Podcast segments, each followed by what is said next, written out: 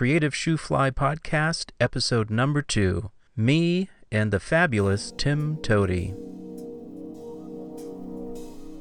Hello, and welcome to the Creative Shoofly Podcast. I'm Thomas Beutel. This podcast is about my creative process. And one thing I found is that I really get in my way a lot when it comes to making art and being creative. I want to do this podcast because I know it'll force me to think more deeply about creativity. I'm hoping that doing this will push me and challenge me to create better art. One thing I notice as time goes on is how my creativity waxes and wanes. I have these ups and downs that I go through. Sometimes I'm full of creative energy, and other times there's just no spark whatsoever. I wonder about this. I'm kind of driven in a way, and I know sometimes that drive is at cross purposes with a certain amount of relaxation and calm and presence and patience that creativity really requires. In this past week, I've found myself on the waning end of energy, and there's a lot of reasons for that.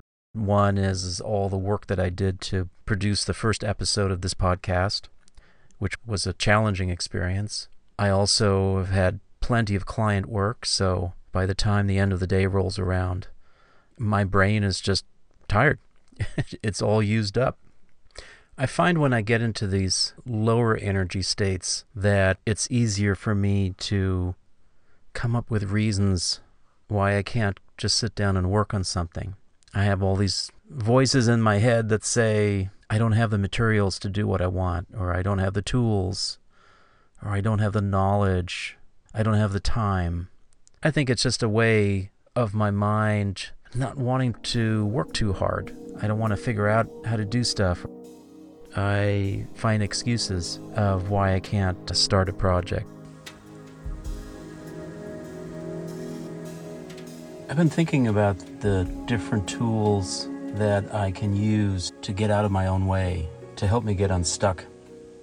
And there's a number of tools that I borrowed from the practice of computer programming.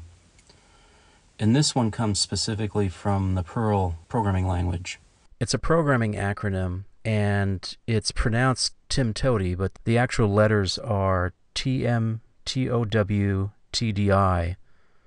And it stands for there's more than one way to do it. Perl is a very expressive language, and I used it for many years. I really liked using it. Perl was created by Larry Wall, who is an amazing computer scientist and also a linguist. And that has a lot to do with how he designed the language. This idea of there's more than one way to do it is a little bit controversial Perl is extremely flexible, and that can sometimes lead to programming that is somewhat incomprehensible. One of the practices in, in computer programming is to make your code maintainable. So, the ability to express yourself in so many different ways is not necessarily a good thing for maintaining a computer program. On the other hand, for the purposes of creativity, I think it's a really useful principle. I did some more thinking about Tim Toady, about there's more than one way to do it. And it can encompass all aspects of creativity. One aspect is the tools you use. Certainly in painting and, and drawing, you can use different pens, fountain pens, different inks, watercolor pencils, crayons, oil paints, acrylics. There are many, many different ways to uh, approach a painting, for instance when it comes to making something that's three dimensional, oftentimes what I find is, is that I don't necessarily have the exact tool that I need, but again, there's more than one way to do it. An example of that is I needed to build some drawers for holding freight cars on my model railroad. One thing that you need to do when you're building drawers is to have good straight edges. Normally, the way you do that is you have a table saw well, I don't have a table saw and I don't have room for a table saw. But I did have a skill saw, a power saw. So I built myself a jig, and the jig basically helped me cut very straight edges, and I was able to put together a set of six drawers that fit perfectly in the space that I had available. They pull out and push in really smoothly. There's another example of there's more than one way to do it. I love building jigs. It's another aspect of creativity, isn't it? It's like, I need to build something, I need to build something to build something. I love it. In terms of my model railroad, there's definitely so many different materials that I can use, and I have used so many different things. I've used paper mache, I've used paper clay, I've used real clay, I've used plaster a lot, of course, wood, paper, cardboard. One of the bridges that I'm building is this large steel arch bridge with what look like I beams and, and whatnot. And I've been building it all out of paper and cardboard. It'll be painted silver, so it'll look like a steel bridge, but in actuality, it's just a facade. The actual part of the bridge that carries the track is the structural piece, and the arch itself is just decoration. Another example of Tim Toady is something called kit bashing. In model railroading, we do a lot of kit bashing. The idea is to take a kit or several kits and then use the pieces in a new and different way. For instance, I've kit bashed several buildings by not following the directions, but actually taking the walls and cutting them apart and then recombining them in different ways. Artist and author Kari Byron talks about this in her book Crash Test Girl. She says, We appropriated the model maker concept of kit bashing to create our prototypes. This is one of my favorite tricks I learned from working in Jamie's shop.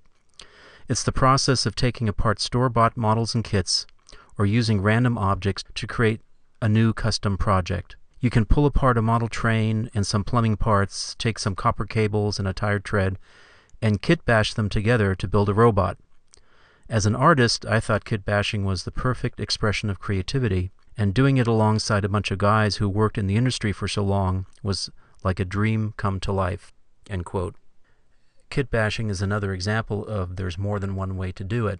Because if there's something specific that you want to build and it's not available as a kit, you don't have to create it from scratch. You can take existing pieces and put them together. One of the plans I have for my model railroad is to build a small model of the San Francisco ferry building. And I already have collected four kits to represent the various parts of the building.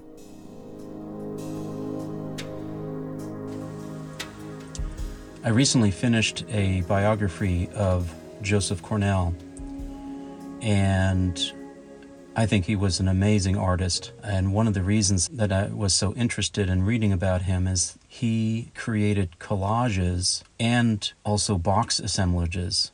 It's the assemblages that interested me the most, where he would create a box and then place items in, in a certain way to express an idea or to elaborate on an interest that he had. So, for a while now, I've been thinking about making my own assemblages. I have a few ideas of what I want to make. I've been feeling actually quite stuck. I've started a couple and then abandoned them and I've had another idea in mind, and I've never started that one. But you know how certain ideas stay with you, and in some way or fashion, they're begging you to make them. Part of my morning practice is to invite inspiration and imagine new ideas. This particular morning, I was thinking about this idea of there's more than one way to do it. I was thinking of Tim Toady and it occurred to me that I could build this assemblage fairly easily and fairly quickly using cardboard. The idea is this is not intended to be the final artwork, but a sort of a study. Just as you do with paintings, uh, you'll often do a sketch or a study before you do the final painting to get the values down and things like that. And I was thinking, boy, cardboard is just a wonderful material. It cuts easy, It, there's lots of it. I'm, I've never run out of cardboard. There's always new Amazon boxes or cereal boxes. Cardboard is almost an unlimited resource. So that's how I decided to build my first assemblage in miniature form uh, using cardboard and paper and little bits of wire and things like that. And I had a blast. I really enjoyed it. I was able to finish it in just about an hour. I'm really happy with the way it turned out. Now, it was a quick study. I do plan to make it sometime this year. That's now a goal. But now that I can see it, it's easier to envision the final product. By using the principle of there's more than one way to do it, I can find ways to make things quicker and simpler and using easy materials. So Tim Toady shows up for me a lot in the art that I do, in the things that I create. And it's one that I'm glad that I was reminded of. I now know that as I approach things and I have ideas, I don't necessarily need to struggle to figure out the, the final idea right away I, or how to make something or how to get time to make something. So that's all I have for Tim Toady. I really want to thank you for taking the time to listen to my podcast. I hope that you are able to take something from what I talk about today and use it in your creative works. If you have any suggestions or any feedback, I would greatly appreciate it. You can contact me at thomas at creativeshoofly.com. I look forward to hearing from you. Stay safe, be well, and put your creativity out in the world.